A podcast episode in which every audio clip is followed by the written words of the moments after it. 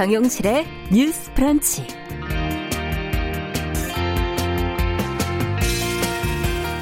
안녕하십니까 정용실입니다. 이천 물류창고 공사 현장 화재 관련 소식이 어제 오늘 내내 보도가 되고 있습니다. 아, 위험한 공사 현장에서 일해야 했던 사상자들의 딱한 사정도 지금 하나하나 전해지고 있는데요. 이 중에 대다수는 전기, 도장, 설비 등을 맡은 각각 업체에 또 고용이 된 일용 지역이었다는 점이 더욱 가슴 아픕니다. 자, 이 시대의 노동자들 가운데 가장 높은 계급이 원격 근무가 가능한 사람들이다라는 말이 있지요. 이들은 감염병, 각종 재해, 임금 삭감으로부터 보호받으면서 일할 수 있기 때문인데요. 반면에 원격 근무가 불가능한 많은 노동자들은 어떤가요? 이들은 감염병 사태 속에서도 또 물리적 위험이 도사리는 현장에서도 늘 건강과 목숨을 담보로 일을 하고 있습니다. 경영 위기나 재난 상황에서는 가장 먼저 일자리를 또 잃기도 하지요. 자, 오늘이 노동절인데요. 공식 명칭은 근로자의 날입니다. 네, 법적 근로자의 자격조차 얻지 못한 채 밀려나고 보호받지 못하는 노동자들의 빈자리가 어쩐지 더 크게 다가오는 날이네요. 5월 1일 금요일 정용실의 뉴스 브런치 시작하겠습니다.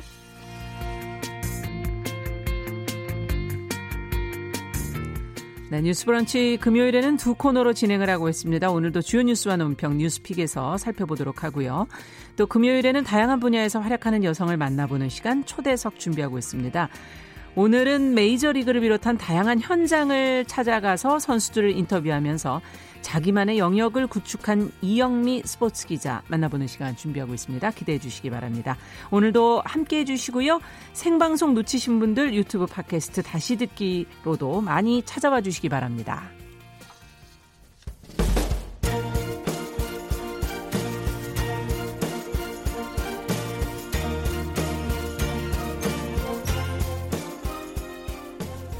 여성을 위한 시사 정보 프로그램 KBS 일라디오 정용실의 뉴스 브런치. 여러분의 의견을 기다립니다.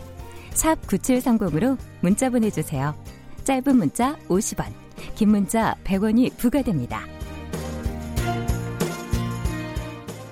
네, 정용실의 뉴스 브런치는 항상 여러분들과 프로그램을 함께 꾸며가고 있습니다. 문자 KBS 콩 유튜브 라이브 실시간으로 열고 여러분과 소통하고 있습니다. 지금 벌써 최희철님, 여상영님, 아카세즈님, 신종우님, 또 최성우님, UCCI님, 카르마 극복님, 뭐 이렇게 들어와 주셨네요. 박진호님, 네. 송문방님, 이렇게, 어, 근로자의 날 수고 많다고 보내주셨네요. 예. 어, 산속 전원생활님, 그리고 오직님, 최희철님, 이렇게 유튜브로도 들어오셨습니다. 요즘에는 유튜브로도 많이 들어오셔서 오늘 또 유튜브 보셔야 될 이유가 있는데 오늘 음. 뉴스픽에 돌아가면서 요즘에 화장을 하고 오셔서 제가 감당이 불감당이네요. 네. 자, 더 공감 여성 정치연구소의 송문희 박사님 안녕하세요. 네, 안녕하세요. 오늘, 오늘 왜 이러고 오셨어요? 풀 메이크업 하고 왔습니다. 아침에 방송하고 오셨죠? 네. 네. 전혜원 시사평론가 안녕하십니까? 안녕하세요. 마주보고 계시니까 부담스럽지 않으세요? 아니요, 좋기도 하고요. 사실 제가 뭐, 어, 제가 잠깐 말씀을 드릴 게 하나 있는데 지금 네. 연휴라서 여행 많이 가신다고 하는데 방역 당국의 걱정이 굉장히 크다고 해서 맞아요. 제가 마음이 좀 복잡합니다. 왜냐하면 음. 관광 도시들은 사실 또 관광객들이 좀 왔으면 하는 바람이 있는 것 같은데 또 생활에 도움이 되는데 네, 방역 수칙을 꼭 좀 그래도 지키려고 노력을 많이 해주셔야 될 것 같고 음.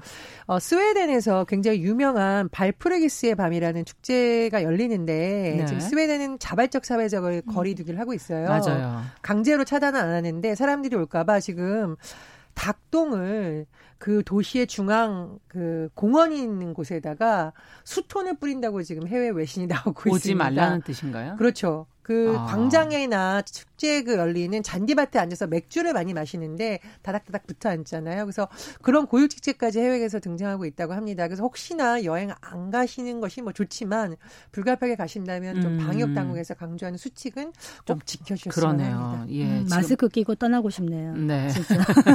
거리는 좀 유지해 네. 주시기 바랍니다. 자, 그러면 첫 번째 얘기도 저희 그럼 코로나 얘기로 좀 시작을 해볼까요? 어, 긴급 재난 지원금 신청이 이제 조만간 시작이 되지 않겠나 기대가 되는데 농어촌에서는 이거를 사용할 방법이 없다. 지금 그런 보도가 나오고 있어요.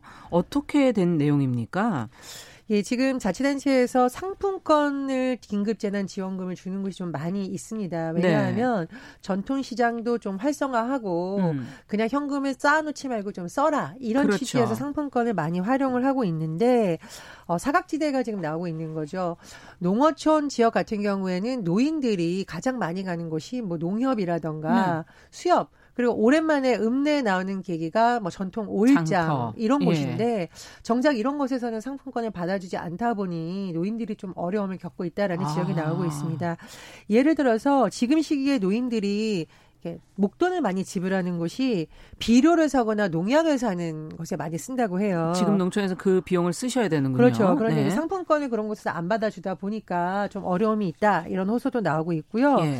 아, 근데 이건 좀 뭐 불가피한 방법입니다만 정부에서는 이게 앞으로 처벌까지도 거론되는 방안 중에 하나가 아, 고령의 이 노인들이 그러면 상품권을 사용하지 못하니까 어떻게 돈으로 바꿔지는 이른바 깡에 대해서도 알아보고 있는 이런 상황이 나오고 있다고 합니다. 음. 근데 사실 이거는 정부에서 권장하는 방법이 아니거든요. 나중에 문제가 또 될 수도 있지 않습니까? 예, 지금 뭐 정부에서 예. 나중에 앞으로 처벌한다 이런 말도 나오고 있는데 어, 어쨌든 농촌이나 어촌 지역의 외딴 곳에 있는 몸이 불편한 노인들로서는 음. 멀리까지 나가기 어려운 어렵고. 문제가 있기 때문에 이런 점에 대해서도 좀 보완책이 나왔으면 좋겠다 이런 의견입니다. 그러면 지급 방식을 어떻게 해야 되나 뭐 사용처를 늘려줘야 되나 뭐 여러 가지 고민이 생기는데 개선 방안 어떤 게 있을까요? 두 분이 좀 아이디어를 주시죠. 어, 송, 제, 송, 가이 예, 아이템을 예, 보고 이제 시골에 계신 분들한테 좀 여쭤봤어요. 네. 실제로 이제 사용을 못하느냐 그랬더니 또 지방마다 다르더라고요. 아. 구마다 다르고 읍면마다 달라서 어떤 데는 이제 그 상인회하고 잘 협의가 된 곳은 받아주고 예 받아주고 쓸 수 있고 그걸 또 상인들이 받아서 다른 데 가서 또 그 상인들은 쓰고 이런 음. 식으로 음. 선순환이 되는 경우가 있는데 또 어떤 데서는 상인회가 안 받아줘 가지고 못 하는 경우도 음. 있는데 어, 지자체에서 좀 적극적으로 들어가면 어떻겠는가 이 생각이 들고요. 지금 뭐 백화점이라든가 유흥업소 예. 그리고 가전제품 이런 거 사는 건 아마 사용이 못하게 되어 있는 것 같 더라고요. 네. 그래서 아까 말씀하신 대로 조금 어떤 평소에 필요한 것들 뭐 식품이나 이런 것들 좀 사시면 될것 음. 같은데 기한이 너무 짧잖아요. 일단은 음. 어르신들은 바깥에 나가기가 힘든데 5일장에 가서 쓸 수 있더라도 한 번씩 나가기도 힘드시기 때문에 기간을 좀 늘려주는 것도 방법이겠다. 네, 사용할 수 있는 기간 있죠. 음. 네. 어떻게 보십니까, 전현 평론가께서? 네, 두 가지 방법이 같이 병행이 되어야 된다고 보는데 첫 번째는 말씀해 주셨듯이 사용처를 늘리는 노력을 지자체에서 계속 해야 됩니다. 필요하죠. 그렇죠. 예. 지금 뭐 지적이 나오는 부분은 어떤 도시 같은 경우에는 뭐 농협, 병원, 식당 이렇게 노인들이 많이 가는 곳이 다 안 되다 보니까 불만이 나고 있다고 음. 하거든요. 근데 이건 뭐 어떻게 국가 차원에서 풀긴 좀 어려움이 있는 것 같고 지자체에서 나서서 상인회를 설득하거나 아니면 그 사람들이 왜 이걸 안 받으려고 하는지 어려움을 좀 해결해 주는 방법. 예. 그렇죠. 예를 들면 상품권을 물건감 대시 받으면 다시 이분들이 은행이나 어디에 가서 현금화를 하는데 어려움이 있다면 상인들은 꺼리게 되거든요. 아. 그래서 상인들의 입장을 좀 들어보고 어려움을 해결할 수 있는 절충안을 내보면 어떨까 이렇게 생각을 하고요. 예. 또 다른 방법은 좀 불가피한 방법인데 좀 악성적인 깡에 대해서는 일부분의 단속도 필요하다고 봅니다. 네. 지금 경기도에서 이런 안이 거론되고 있는데 이재명 지사가 직접 나섰어요. 왜냐하면 경기도가 지금 재난 기본 소득을 선불 카드 형식으로 이제 음. 지급을 음. 하고 있는데 이것을 깡으로 해서 하거나 이른바 중고 상품을 거래하는데 내놓는 움직임이 나타날 수 있다라는 거죠. 그래서 네. 이 지사가 만약에 선불 카드 이런 것으로 지급된 재난 기본 소득에 대해서 음. 사고 팔고 광고하고 이랬을 경우에는 아주 강력하게 단속을 하겠다. 음. 그리고 관련법에 따라서 처벌할 수도 있으니까 절대 하지 말라고 본인이 직접 밝히고 있습니다. 그래서 소비자 중심으로 사용차를 확대해주는 방안, 또 불가피하게 이게 너무 불법적으로 거래되는 네. 것은 조금 차단하려는 일부분의 단속도 필요할 음. 것으로 보입니다. 그러니까 이게 지금 그 깡 얘기하셨는데 깡이라는 게 불법 할인을 얘기하는 거잖아요. 네. 기존의 상품권 같은 거 공개적으로 이제 할인해서 현금화 하는 데가 많죠. 네. 그런데 이런 경우 재난 기본 소득을 지역 화폐나 선불카드로 주는 거 거는 코로나19로 해서 굉장히 힘든 시기이기 때문에 이제 같이 살자 이런 식으로 세금으로 사실 가는 건데 네. 이거를 깡 해가지고 현금으로 받는 건 일단 범죄 행위에 해당될 수 있기 때문에 음. 처벌을 받을 수가 있습니다. 그래서 징역 3년까지도 받을 수 있기 때문에 예. 이거를 사고 팔고 하는 거를 광고하는 것도 지금 금, 금지를 해야 된다. 그래서 어떻게 보면 정부와 국민 간의 신뢰를 저버리는 행위일 수가 있다. 실제로 현금을 안 주는 이유는 현금을 주면 쓸 것 같지만 쓰지 않고 않고 그걸 저축한다거나 빚을 갚는 데 쓰기 때문에 네. 이렇게 하는 것이거든요. 국민들의 협조가 필요합니다. 네. 조금 보충 설명을 드려야겠는데요. 근데 이제 코로나19 대응 관련해서 국가 차원에서 전 국민에게 앞으로 긴급재난 지원금이 5월 중 지급될 예정이잖아요. 예. 그런데 어, 굉장한 취약계층 같은 경우에는 현금을 하겠다고 정부에서 이미 밝혔습니다. 혹시 네. 혼선이 있을까 말씀을 음. 드리는데 음. 생계급여, 기초연금, 장애인연금을 받는 270만 가구에 대해서는 음. 정부에서는 현금을 지급한다는 지금 방침입니다. 그거를 올려주셨어요. 네. 김복경님께서 어, 기초연금 대상자가 음. 농촌에 많기 때문에 현금으로 지급받는 경우도 네. 꽤 많다 이런 의견을 주시기도 했습니다. 예. 그분들은 현금이 필요하시죠. 그렇죠. 예, 네. 착오가 없으시기를 음. 바랍니다. 자, 저희가 이제 긴급 재난 지원금 내용을 좀 살펴봤고 다음은 총선 얘기를 좀 가보죠. 21대 총선 뭐 끝났지만 어 출마했던 여성 3명이 어제 한 자리에 모여서 소회를 밝혔는데 슬픈 선거를 치렀다 이런 소회를 밝혔다 그래요. 관련 내용을 전혜연 평론가께서 왜 그런지 이유를 좀 그 나온 내용부터 좀 한번 검토를 해주시죠. 우리 일반적으로 생각하면 선거에서 당선되면 기쁘고 떨어졌으니까 슬프겠지 이렇게 생각하시는데 그게 아닙니다. 아닌가요? 사실 이번에 당선된 분도 음. 참 힘든 선거였다라고 소회를 밝혔는데 아, 이번 선거에서 출마했던 세 분이 음. 모여서 음. 이번 선거에 대한 소회를 밝힌 것이 언론 보도에 나왔는데 참 읽다 보니까 가슴이 찡하더라고요. 네. 일단 당선된 분 네, 소감을 좀 들어보면 더불어시민당 소속으로 이번에 비례대표 출마를 해서 당선된 용해인 예. 전 기본소득당 대표가 밝힌 바에 따르면 정말 입에 담기 어려운 성희롱성 발언이 게시물로 뭐 나오거나 댓글로 음. 본인을 공격한 댓글이 너무 많았다. 그래서 힘들다는 걸 밝혔었고 어, 의정 활동을 그렇게 하면서 앞으로 왜 이런 일들이 밝히는지 좀 입법 활동을 하겠다, 음. 문제 해결에 나서겠다라고 했는데, 그러니까 이건 떨어졌다고 슬펐다는 게 아니죠. 이 과정이 참 힘들었다 네. 이렇게 밝힌 거고요. 또 서울 은평을 후보로 출마했던 신민주 음. 기본소득당 서울시장 상임위원장의 경우에는 어, 우리도 한번 소개해 드렸는데 선거 운동 중에 두 차례나 선거 벽보가 훼손됐었다라고 예, 밝혔습니다.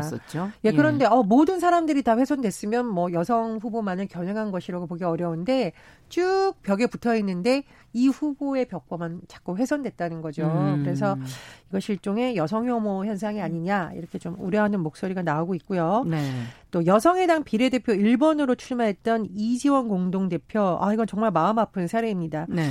선거 유세 첫날 홍대 입구역에서 유세를 돕던 자원봉사자가 누군가가 던진 돌에 맞았던 일이 있었습니다. 아. 우리도 한번 이걸 언급을 했었는데 예. 이건 사실상 폭력입니다. 그래서 이런 걸좀 아. 차단해야 된다. 잘못하면 사람 죽죠. 그렇습니다. 예. 그리고 더군다나 선거 과정에서 이렇게 한 것은 명백한 불법이거든요. 음. 그래서 이런 부분들에 대해서 좀 정치권 차원에서도 해결하는 움직임이 있어야 될 걸로 보이고요.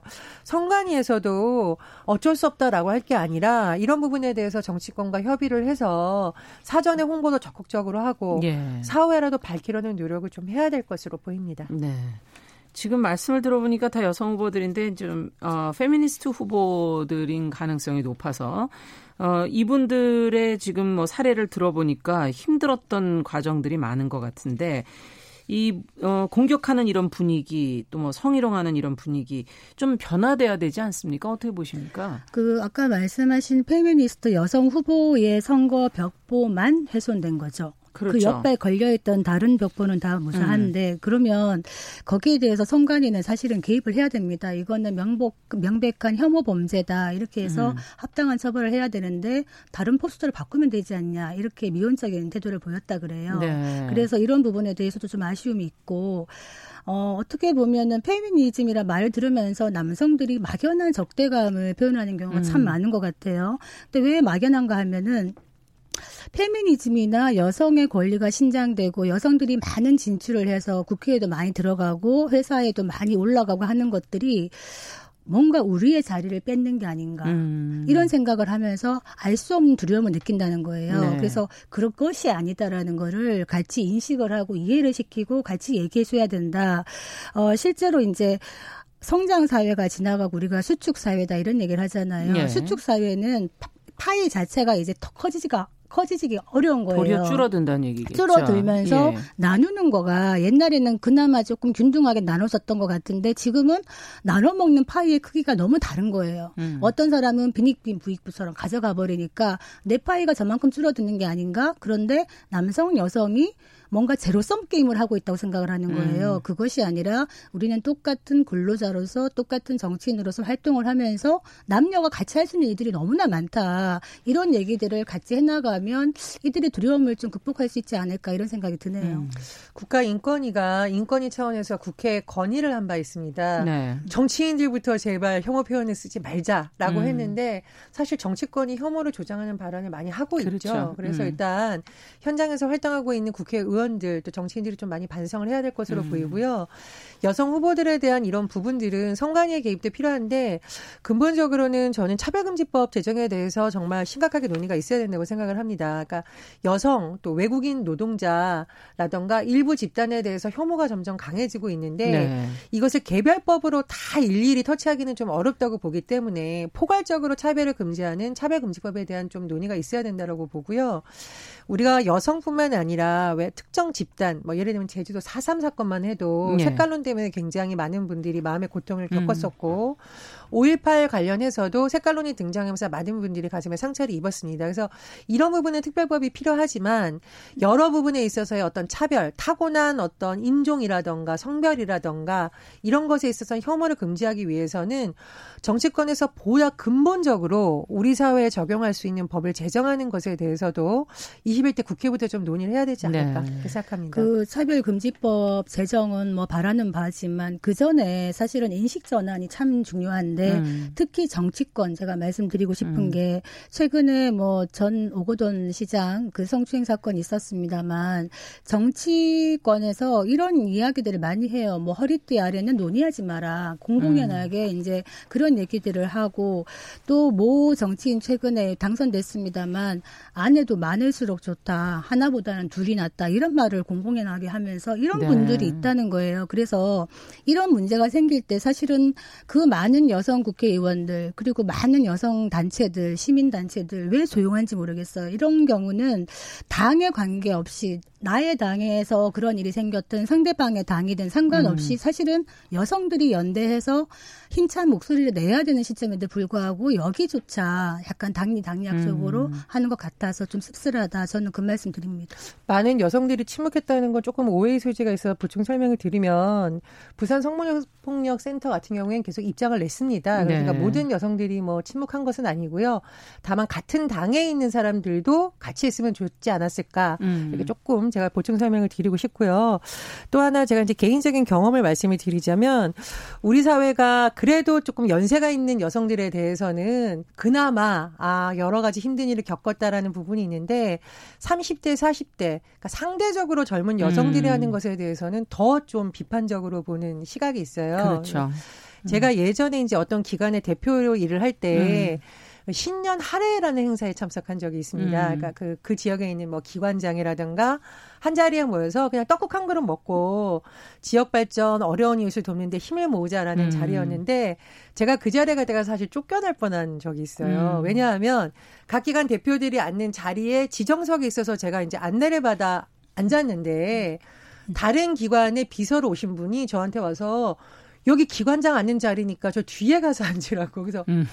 왜 그러시죠? 제가 이 기관 대표입니다 했는데 이분이 아, 본인은 여성이 기관 대표라고는 생각을 못했다. 음. 미안하다라고 생각해서 제가 굉장히 사실 당황했습니다. 음. 그러니까 이분 입장에서는 저는 당연히 그렇죠. 누군가를 수행하러 온 사람 중에 한 명이겠다 음. 이렇게 생각을 한 거죠. 그래서 조금 젊은 여성들이 이제 많이 좀 진출하고 있는데 어, 그런 부분에 대해서 편견을 조금 깨고 네. 아뭐 수행을 하러 온 분일 수도 있고 같이 일하는 직원일 수도 있지만 음. 어느 기관에 대표로서 여성이 올 수 있다. 그렇죠. 이런 부분에 대한 성 편견 깨는 것도 많이 네. 필요하다고 봅니다. 인식과 제도가 같이 좀 변화해야 된다. 이런 얘기를 좀두 분이 해주셨습니다. 자, 정용실의 뉴스브런치 더 공감 여성정치연구소의 송은희 박사, 전혜연 시사평론가와 함께 뉴스픽 진행하고 있는데요. 자, 지금 뭐 코로나19 이후가 많이 변화될 것이다라는 얘기가 계속 나오고 있고 이제 오늘부터 뭐 지금 드론법이 시행이 된다는 얘기도 지금 나오고 있는데요. 뭐가 달라지는 건지 드론법이라는 건 또 뭔지 좀송 박사님께서 송은희 박사께서 좀 정리를 좀 해주시겠어요? 네. 드론법 설명하기 전에 음. 드론에 대해서 한번 말씀드릴까요? 네. 드론이 무슨 뜻인지 아실까요? 드론. 글쎄요. 드론이 날 때 보면 네. 윙윙 거리죠. 예. 그게 약간 숯벌들이 날 때 소리랑 아. 비슷하다 그래가지고 수벌을 뜻하는 드론이라고 명명을 네. 하거든요.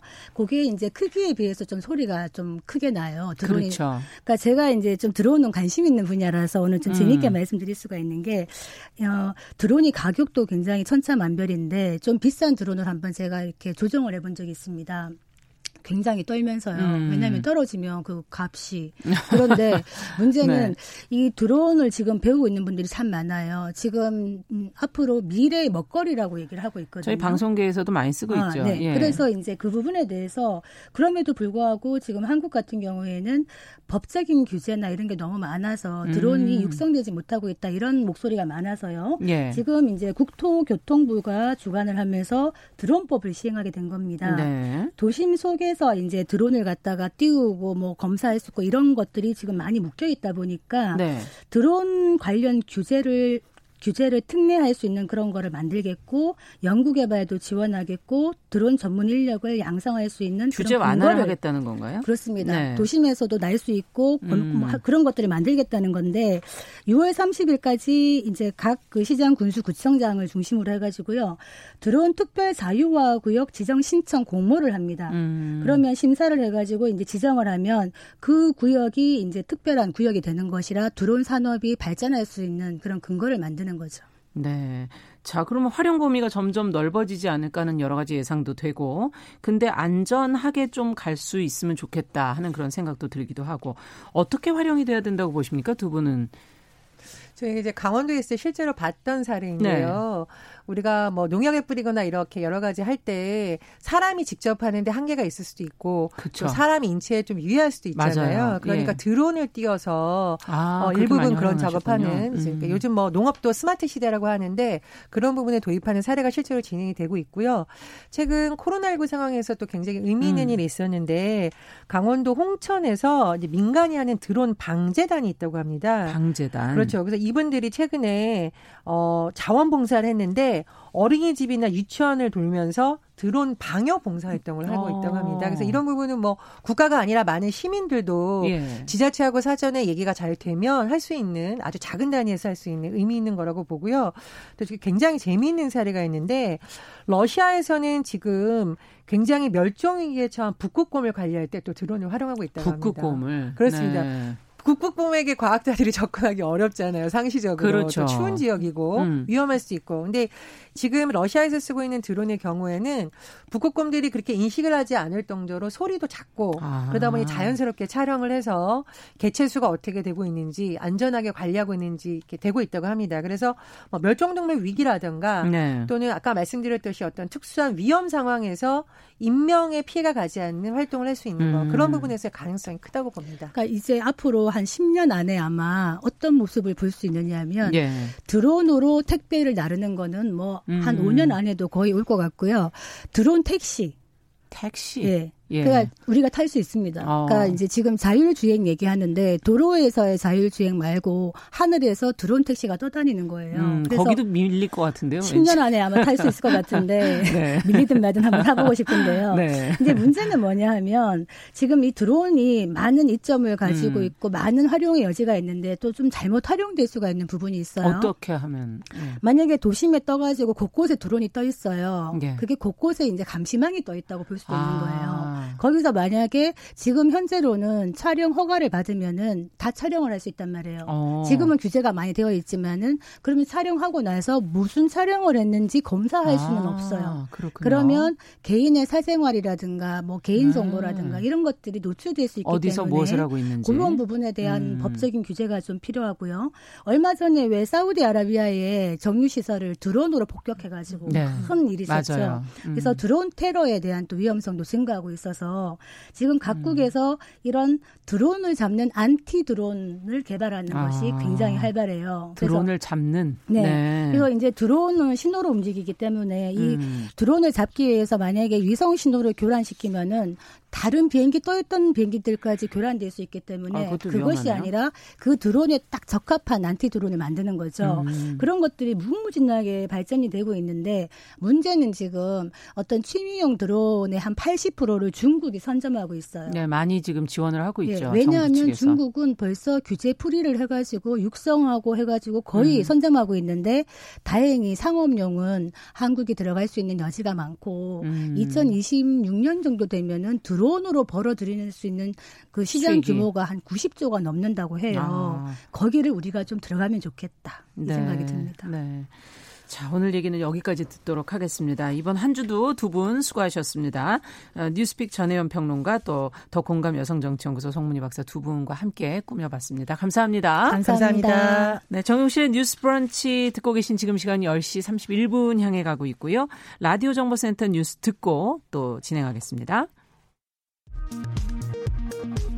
코로나19 신규 확진자가 어제 하루 9명 추가로 확인됐습니다. 이로써 국내 누적 확진자 수는 총 1,774명으로 집계됐습니다. 최근 마이너스까지 추락했던 국제유가가 4월의 마지막 날 급등세로 마감했습니다. 코로나19의 영향으로 수출 보진이 심화되며 4월 무역 수지가 지난해 같은 달보다 24.3% 감소한 369억 2천만 달러를 기록해 99개월 만에 적자를 기록했습니다. 문재인 대통령은 산재는 성실한 노동의 과정에서 발생한다면서 무엇보다 안전한 일터를 만들어 산재를 줄이는 데 최선을 다하겠다고 밝혔습니다. 안토니오 구테르스 유엔 사무총장은 현지 시각 30일 코로나19와 기후변화와 관련한 한국의 대응을 거론하면서 주목할 만한 본보기라고 평가했습니다. 지금까지 정보센터 뉴스 정원나였습니다.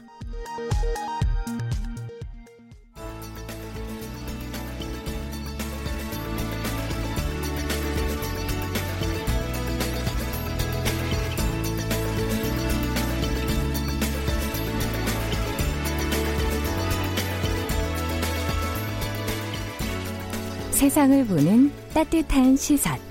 KBS 일라디오 정용실의 뉴스 브런치. 매일 아침 10시 5분 여러분과 함께합니다. 네, 정용실의 뉴스 브런치 듣고 계신 지금 시각 10시 32분입니다. 자, 금요일에는 이 초대석 들으려고 기다리시는 분들 꽤 있으시죠? 다양한 분야에서 활약하는 여성들을 저도 만나는 설렘이 있는 시간입니다.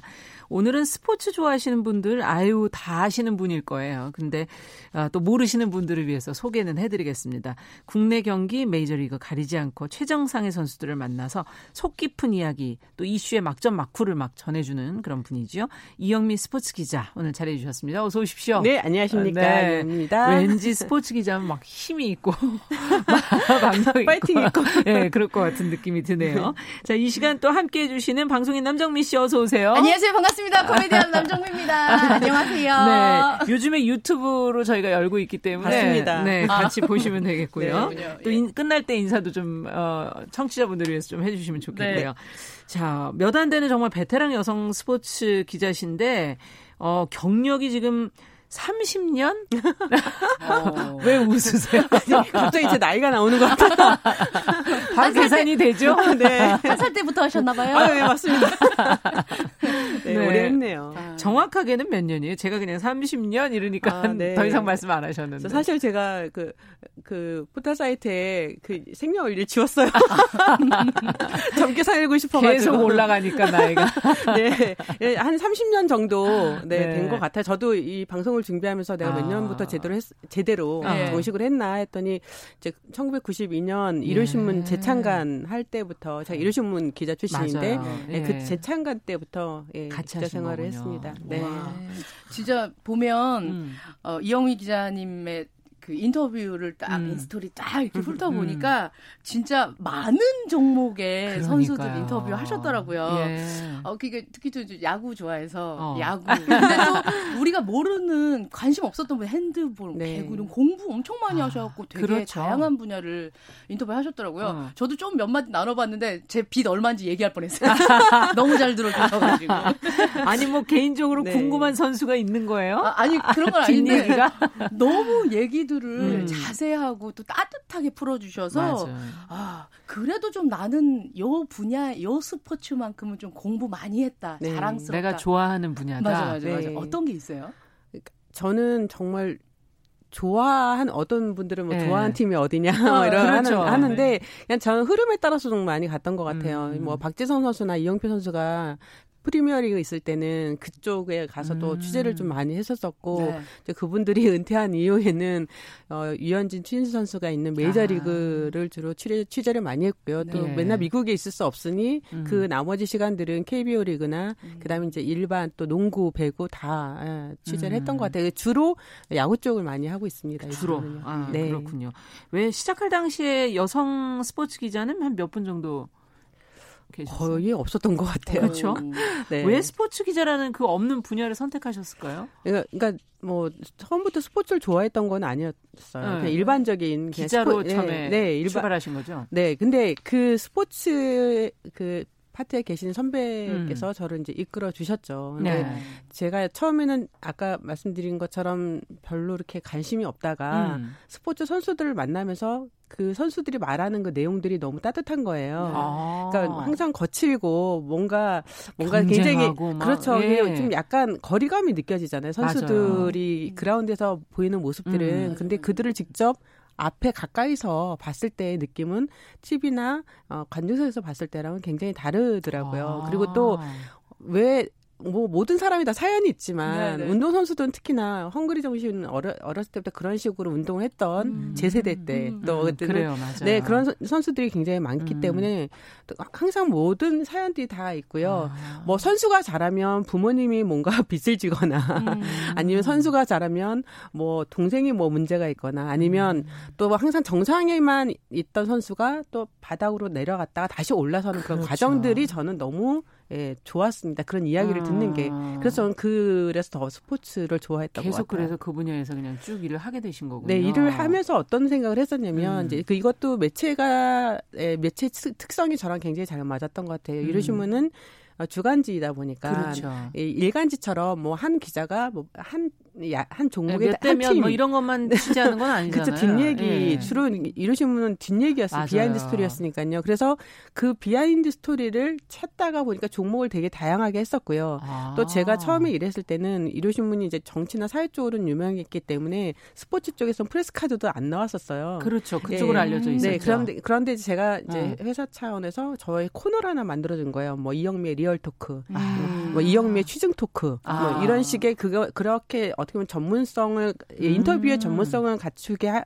만들어주다 보니까 음. 저도 그쪽에서 일을 하면서 점점 어떤 생각을 했냐면 음. 사실 저는 전문가는 아니에요. 음. 종목은 많이 하지만 멀티플레이하지만 specialist는 아니거든요. 네. 그렇죠. 그러다 보니까 내가 정말 잘할 수 있는 게 뭔가 사실 저도 위축이 돼요. 음. 전문 그러니까 어, 야, 남성 기자 남자 기자들이 한 분야가 아주 전문이죠. 그렇죠. 보통. 어렸을 그렇죠. 때부터 정말 야구 좋아해가지고 덕후의 네, 느낌으로 맞아요, 맞아요. 기자 생활 하시는 분들은 저는 감히 따라갈 수가 없어요. 그거는 아. 공부한다고 되는 건 아니거든요. 맞아요. 그래서 그런 분들을 제가 대상으로 했을 때 저는 굉장히 함량 미달인데 음. 내가 가장 잘할 수 있는 게 뭘까 하다가 사람에 이제 대한 사람에 이야기야. 대한 이야기였습니다. 아. 그래서 그때부터는 사실 그때 뭐 제가 아 나 인터뷰 전문 기자가 될 거야 이건 아니었는데 네, 인터뷰를. 주로 하다 보니까 전문 기자처럼 그렇게 됐었고 또 이제 조직이 어느 순간부터는 필드보다는 데스킹 역할을 많이 아. 맡는 게 저는 힘들어서 이제 조직을 떠나서 그냥 계속 프리랜서로, 기자로서. 예, 프리랜서로 나와서 아. 이제 지금 포털 사이트에서 칼럼니스트로 쓰고 있죠. 근데 다른 사람들은 사실 자신의 그 힘들고 뭐 또 아니면 잘 됐다가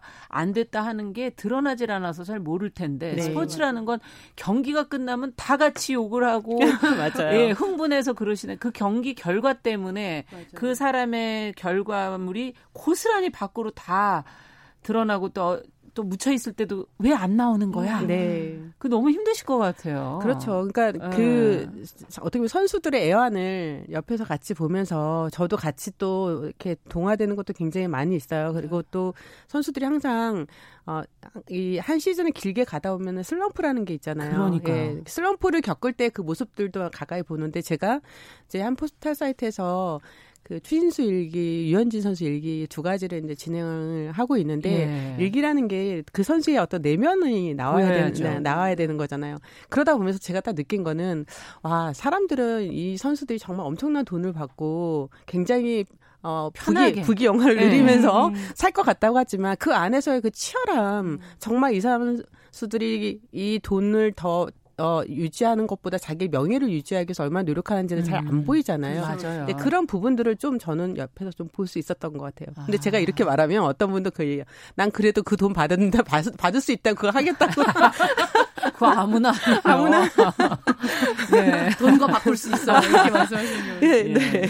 이용미 아. 기자님의 글 보면 진짜 음. 좀 뭐랄까 따뜻함이 있어요. 음. 저는 이영미 기자가 쓴이 인터뷰 쫙 네. 읽어보면서 최희암 감독이 네. 지금 용접봉 공장 사장님으로 맞아요. 지금 아, 활동하시는 그러세요? 그런 네, 인터뷰 연, 연대 농구 감독이셨다가 너무나 유명하셨죠. 네, 네. 네. 그러다 지금 용접공 사장님 하고 네. 계십니다. 뭐 직접 가서 찾아가서 하셨던 네, 그런 behind story도 네, 나오고 촬영 가가지고. 어, 그러시군요.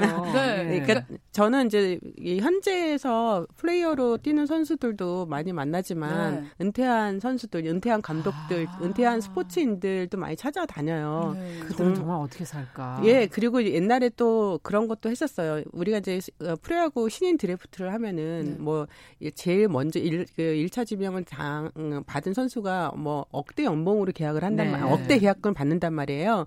그런데 어느 순간에 그 선수들을 보면은 지금 어, 없어요. 맞아, 맞아. 존재하지 않아요. 맞아. 예, 뭐 5억, 3억 뭐 이렇게 받고 프로 입단한 선수가 지금 뛰고 있지 않는 거예요. 전 그게 너무 어머, 고- 어디 그래서 그? 마, 그래서 제가 그 타이틀이 그 많던 신인들은 다 어디로 갔을까? 아. 라는 타이틀로 해서 그들 찾아놨었어요. 네. 근데 참 재밌는 기획이네요. 네, 근데 대부분은 다 부상이죠. 음. 부상이고 입스 같은 입스라는 게 이제 뭔가 이, 이 공을 더 송구를 해야 되는데 안 나가는 거예요. 뭔가 이게 트라우마 같은 생긴 거예요. 네 그런 게 생기는 거예요. 음. 우리 그럼- 살다 보면 그런 일들이 맞죠. 있잖아요. 사실 정신적인 치료가 많이 필요한 부분인 네. 거죠. 예. 사실은 이 그, 힘든 직업이에요. 맞아요.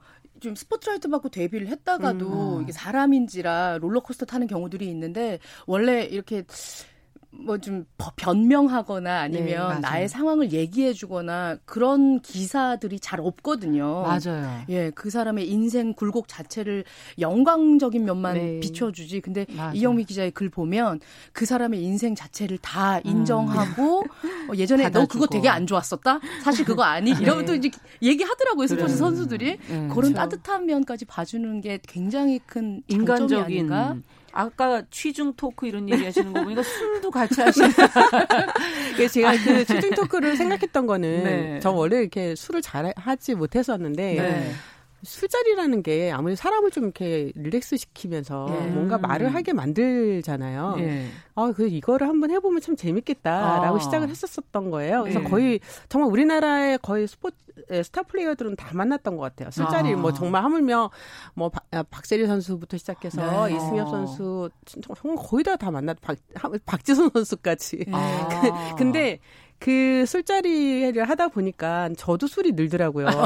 왜냐하면 그 인터뷰를 하러 나왔다가 네. 제가 이게 취함이 안 되는 거잖아요. 음. 정신을 차리고 계시죠. 정신 차리고 예, 쓰시죠. 끝까 아니 글 써야 기- 그래서. 녹음을 하고 항상 해요. 저도 마셔야 되니까 녹음을 하는데 네. 그러다 보니까 많은 에피소드가 있고 또뭐 아. 지금 이제 신태영 전 감독께서는 네, 이제 네. 축구예요. 음. 그분께서 한 번에 성남이라 계실 때 네, 우승을 네. 우승을 하고 저랑 취중 토크를 나온 거예요. 네. 이분은 만반의 준비를 하고 오셨더라고. 요 취중 토크라는 그 타이틀 때문에 네. 아 그러면서 건강 며칠째 술도 안 드시고 건강을 다져서 오셨군요. 네, 그래서 아 뭐 이 정도 마셔야 되는 거야. 나중에 저를 인터뷰하셨어요. 마이크들 그 녹음기를 드시고. 뭐, 그러니까 그러면서 저도 근데 그 예, 술도 있지만 네. 그 술자리를 통해서 들었던 그 사람들의 그 내면의 깊은 이야기들이 그들이 지금도 만나요. 그 분들을 뭐 어. 허재 감독도 그러니까 그렇고 서로 어떻게 보면 인간적으로 어, 이해하게 된. 네. 그렇죠. 네. 뭐, 그러니까 이런 것 같아요. 선수들이랑 보통 만나면 경기 끝나고 만나면 뭐, 음. 아, 오늘 경기 어땠습니까? 그쵸, 네, 그쵸. 오늘 거기서 왜 실수가 나왔을까요? 음. 오늘 뭐가 문제였어요? 이런 거에 익숙하다가 이제 저랑 따로 이렇게 해서 만나다 보면은 네. 뭔가 제가 거- 아 근데 그 힘들어 분명 그 실수는 뭔가 이유가 있을 것 같다. 그 이유가 뭔지 난 궁금하다. 뭐 혹시 이거 아니었냐라고 뭔가 이렇게 좀 긁어주는 부분들이 선수들의 예, 마음의 문을 열게 하는 그렇군요. 부분이었지 않았을까요? 제가 너무 네. 제 자랑을 하는 거 아니 아니 근데 저- 정말 어. 다 얘기할 것 같아요. 네. 예. 아까 뭐 다 고백하고 들어오신 표정인데 남정미 씨는 어떤 분인가요? 아니 저도 유튜브를 통해서 네. 계속 좀 방송 준비하면서 저도 네. 이렇게 봤는데 네. 굉장히 또 개인적으로 정영선 궁금했고 나- 이 남정미 씨. 남정미 씨 그 파이팅 넘치는 부분이 이 프로그램을 훨씬 맞아요. 더 살려주시는 것 아, 같더라고요. 맞습니다. 사랑해요 이영미. 아니 두 분이 왜 이러시나? 이 하트를 날리시고 서로. 아니 요요 요 요 런 것이 네 맞아요. 여, 여자라서 행복해요인 것 같아요. 아. 이렇게 따뜻함을 또 따뜻하다고 좀 바로 말씀드릴 수 있고 남다르죠. 맞아요, 맞아요. 근데 나이가 있어서 그런 것 같아요. 스포츠 기자가 되고 싶은 여성들이 지금은 많이 많이 늘었단 있습니다. 말이에요. 맞아요. 스포츠 좋아하시는 분들도 많아요. 그런 분들에게 조언을 해주자면 이 분야는 어떤 분야다. 이거는 꼭뭐 네. 준비가 돼야 된다. 대학생분들이 이메일을 보내는 경우도 되게 많아요. 어. 그럴 것 어. 이영미 기자님처럼 음. 자기도 이런 분야에서 일하고 싶은데, 음. 근데 저는 그럴 때만 항상 너무나 정직한 얘기를 해요. 일단 언론사로 들어와라. 네, 이- 그 네. 왜냐하면 그건 당연한 거라고. 어떤 수순이다. 사람들은 이제 제가 프리랜서로 일하니까 처음부터 그렇게 일하고 싶어 하더라고요. 자유롭게. 근데 아. 저는 조직에서 분명히 아프기도 하고 매도 맞고, 네, 그러니까 그러다 말로 말에 거죠. 매도 맞고 이러면서 자기가 서, 승, 아, 성장해야 된다는 생각이 들고요. 음. 그다음에 제가 사실 요즘에 뭐 이런 좀 예, 이- 예, 얘기를 하는 경우가 많아요. 음. 기자들을 상대로 해서 얘기도 하고 그러는 부분인데 항상 느- 얘기하는 거는 자기만이 잘할 수 있는 전문성을 꼭 키워라. 아. 예, 그거는 어, 처음부터 잘 되는 건 아닌 것 같아요. 맞아요. 맞아요. 하면서 자기가 찾아갈 수 있는 것 같아요. 물- 노력해서. 그렇죠. 물론 음. 뭐 사회 그러면 저한테 그래요. 그럼 난 사회부 기자인데 내가 사회부에서 뭘 할 수 있냐? 그거는 얼마든지 찾아낼 수 있다. 그렇죠. 분야가 얼마나 많, 근데 뭐 경제 담? 경제 담당 기자 중에서 증권만 정말 파는 기자들도 있고 그러니까요. 환율 담당하는 기자도 있고 네, 미제 사건도 많고 뭐 그렇죠. 사회부도 뭐 찾으려면 많죠. 네. 예. 그래서 그런 부분이 음. 저는 되게 중요한 것 같습니다. 전문성 정말 네. 중요하네요. 근데 이렇게 얘기를 듣다 보면 일만 하시고 네. 선수들만 만난 것 같지만 어 어떻게 가정을 네. 꾸리고 계시잖아요. 아, 네. 그래서 난 이게 꼭 궁금해. 아니, 제가 라디오를 정말 많이 했는데 네. 이렇게 제 나와서 라디오에서 제 얘기한 거 처음이에요. 그게 맞아. 선수들 네. 되게 선수 소식 얘기 막 이런 거 했는데, 네, 네, 저는 오해도 많이 받았어요. 뭐 이혼녀 아니냐, 하도 일을 열심히 네, 하시면 아니면 아직도 결혼 안 했냐, 뭐 네. 이런. 어. 저는 당연히 쌍둥이 엄마고요. 쌍둥이. 네, 대학 2학년 예, 쌍둥이 엄마고. 어, 딸- 쌍둥이 키우기. 힘드셨을 네. 텐데. 오늘 또 까- 따님 한분 같이 네, 오셨습니다. 예. 증명. 아니 근데 쌍둥이 키우는 게 힘들잖아요. 그러니까 어떻게 또 그러면서 그러니까요. 또 외국에 가서 인터뷰를 많이 하시잖아요. 네, 제가 2000년도 12월에 네. 아이를 낳았는데 2002년 도 월드컵이 있- 있었잖아요. 한국에서 그것도. 이야. 그래서 그때 정말 힘들었었어요. 왜냐하면 새벽에 항상 뭐 지방에 다 다녀야 네. 됐으니까 새벽에 가고 또 종종 술자리도 있고 이러면서 오고. 굉장히 힘들 힘들었는데 저는 진짜 이이 가족들 도움을 되게 많이 받았어요. 누가 도와주셨어요? 예, 시어른들이랑 같이 저희가 같이 살았고 지금 이제 분가에서 살고 있지만 네. 아버님 어머님이 너무 나 헌신적으로 아이들을 위해서 많이 도와주셨고 맞아요. 또 이제 또 이 아이를 전적으로 봐주시는 분도 와, 서 이렇게 하셨고, 음. 그러니까 많은 분들이 힘이 있었기 때문에 제가 분들이 와서 아이를 경력 단절 안 하고 아, 분명히 일하는 여성의 뒤에는 또 다른 맞은 조력자들이 네, 조력자가 있지 맞습니다. 않고서는 불가능하죠. 하지만 엄청 힘들었던 것 같아요. 이게 지금 어 이제 그, 그 정말 악몽 같고 터- 어둠의 그 터널인 고3 시간을 지나서 음. 아이들이 네. 대학생이 되니까 음. 정말 뭐 너무 행복하네요.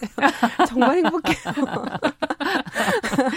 아, 지금 그 모습은 엄마로서의 예, 그렇죠. 솔직한 모습이에요. 그러니까 뭐 또 이제 결혼한 그 후배 기자들 여자 후배 네. 기자들이 기자란 직업이 워낙 힘들어. 중간에 그래. 경 이, 육아휴직이나 이런 것들을 해, 하는 상황에서 어떻게 해야 되느냐 다시 복귀했을 때 네. 근데 저는 그래요 절대 끈을 놓지 마 말아라 아. 그러니까 정말 그 간절함이 있으면 물론 어, 도와줄 사람이 한 명도 없다 그러면 정말 너무 어려워요 힘들잖아요. 정말 어려워요 예. 그리고 우리나라 조직은 아직도 뭐 남자 여자가 있을 음. 때 와이프가 뭔가 일을 그만 둬야 되는 그런 분위기다 보니까 맞아요. 음. 참 어려운 부분이에요. 그래서 저도 제 상황이 되게 저는 괜찮았기 때문에 이게 음. 진행이 됐지 정말 아무것도 도와줄 사람이 없는 음. 상황에서 계속 나는 그럼 일을 해야 돼라는 거는 어- 어려운 부분인. 거예요. 아이가 있는 상황에서 몇 번 그만둘 생각을 저도 뭐 여러 네. 번 했었거든요. 저도 도와준 사람이 있어도 저도 많이 그만둬요. 음. 왜냐하면 아이들의 사춘기, 예, 그다음에 맞아요. 어떤 성장하면서 정말 엄마가 필요하는 때. 경우가 너무 많잖아요. 예. 특히 특히 딸이다 보니까 그럴 때는 정말 눈물 났던 적이 굉장히 음. 많이 있었던 것 같아요. 근데 지금 또 돌이켜 보면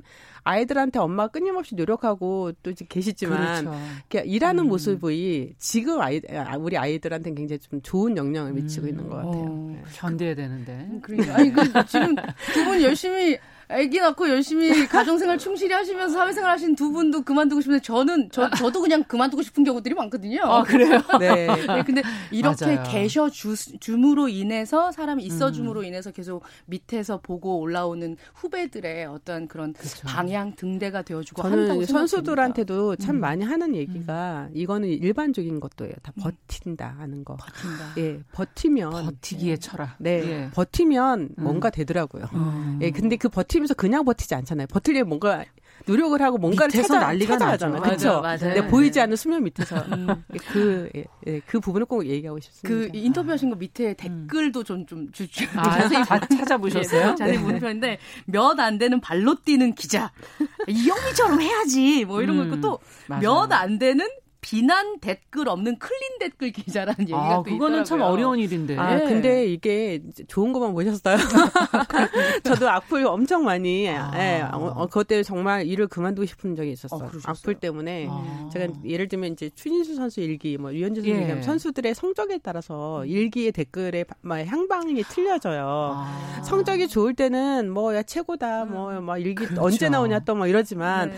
아, 성적이 안 좋을 때는 도대체 일기 쓸 시간에 방망이 한 번 더 돌려 라부터 시작해서 어 뭐 지금 아. 네가 정신 못 차리고 음. 있다 아니면 또 저한테도 욕을 되게 많이 하죠 선수 왜 꼬여서 이 일기를 쓰게 만드냐 이런 그렇지. 식으로 그런 네. 식의 근데 어 그런 적이 있었어요 한 번은 추진 선수가 그 일, 일할 때도 아니고 일할 때도 음. 아닌 0.096에 타율을 음. 올린 적이 있었어요. 어. 그러면 일기는 못 써요. 음. 그런 일, 그 상황에서 일기를 썼다가는 욕을 먹으니까. 100% 어, 음. 욕만 나오는 거죠. 근데 친 선수가 저한테 그런 얘기, 내, 전, 누나 일기 왜 안 하냐. 음. 문자가 왔어요. 그래서 네. 내가 야 지금은 좀 상황이 아닌 것 같아. 좀 지나서 하자라고 했더니 일기라는 거는 자기를 나를 보여주는 건데 내가 못할 때도 쓰는 게 일기 아니냐.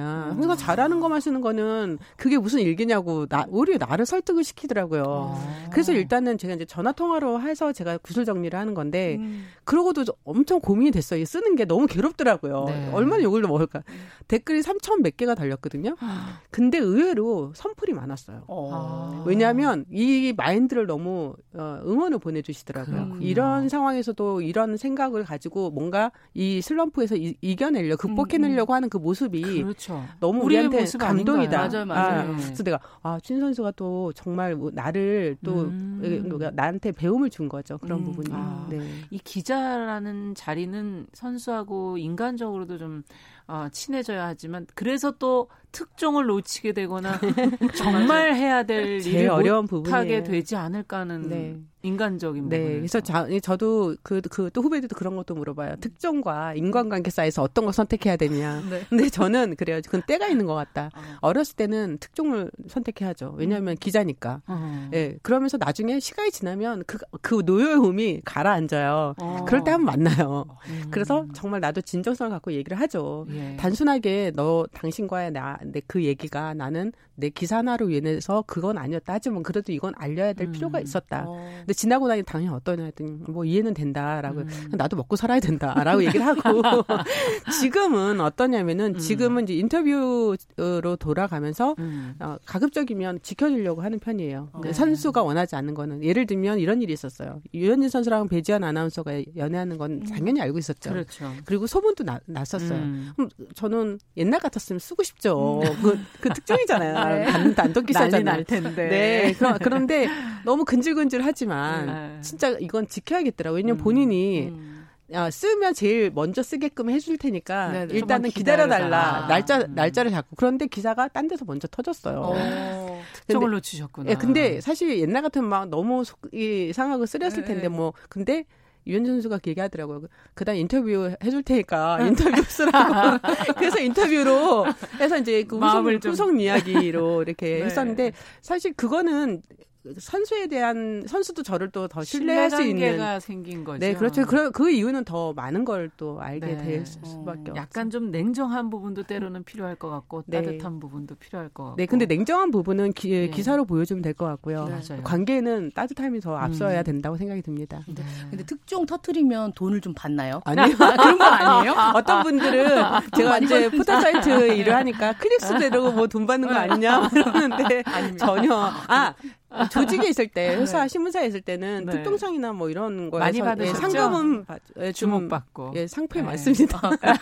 인간관계랑 이걸 맞바꿨어요. 와, 멋있습니다. 네. 아, 네. 이제 뭐 곧 개막하는 프로야구 네. 마니아들은 많은데 지금 뭐 이제 무관중 그쵸. 개막을 한다고 해서 네. 섭섭해하시는 분들도 계실 텐데 여기서 야구를 그래도 많이 기사를 쓰셨던 네. 기자로서 한마디 해주신다면 끝으로 재미 포인트 네. 이번에 근데 저는 그래요. 뭐든지 관심 있어야 되잖아요. 음. 그냥 이렇게 보면은 관심 없어요. 특히 아. 무관중은 뭐 막 그 응원 소리도 들고 막 업이 돼야 되는데 맞아요. 그런 게 네. 없어요. 그러, 그러다 보면 자기가 좋아하는 팀을 정했으면 좋겠어요. 미리 네, 미리 정했으면 네. 좋겠고 팀이 없다 그러면 좀 잘생긴 선수 아니면 파이팅 넘치는 선수, 네. 에너지가 가득한 선수, 선수를 좋아하는 마음도 있으면 예, 그것도 야구가 관심이 되는 거죠. 야구가 달리 보일 겁니다. 네. 뭐든지 일단 좋아하고 봐야 되겠군요. 맞아요, 그렇습니다. 맞아요. 예. 네. 앞으로 또 어떤 활동을 하실지 저희도 같이 기대하면서 네. 기사를 계속 보도록 하겠습니다. 네, 저도 이 프로그램 응원하겠습니다. 네, 감사합니다. 감사합니다. 자, 금요 초대석 오늘은 어, 이영미 스포츠 기자와 함께 스포츠의 어떤 사람을 들여다보는 인터뷰의 기법을 저희가 또 같이 한번 들어봤습니다. 남정미 씨도 오늘 함께 해주셨습니다. 다음 주에 또 뵙겠습니다. 네, 감사합니다. 정윤실의 뉴스 브런치 금요일 순서는 여기서 마치겠습니다. 저는 어, 주말 보내고 월요일에 다시 뵙겠습니다. 감사합니다.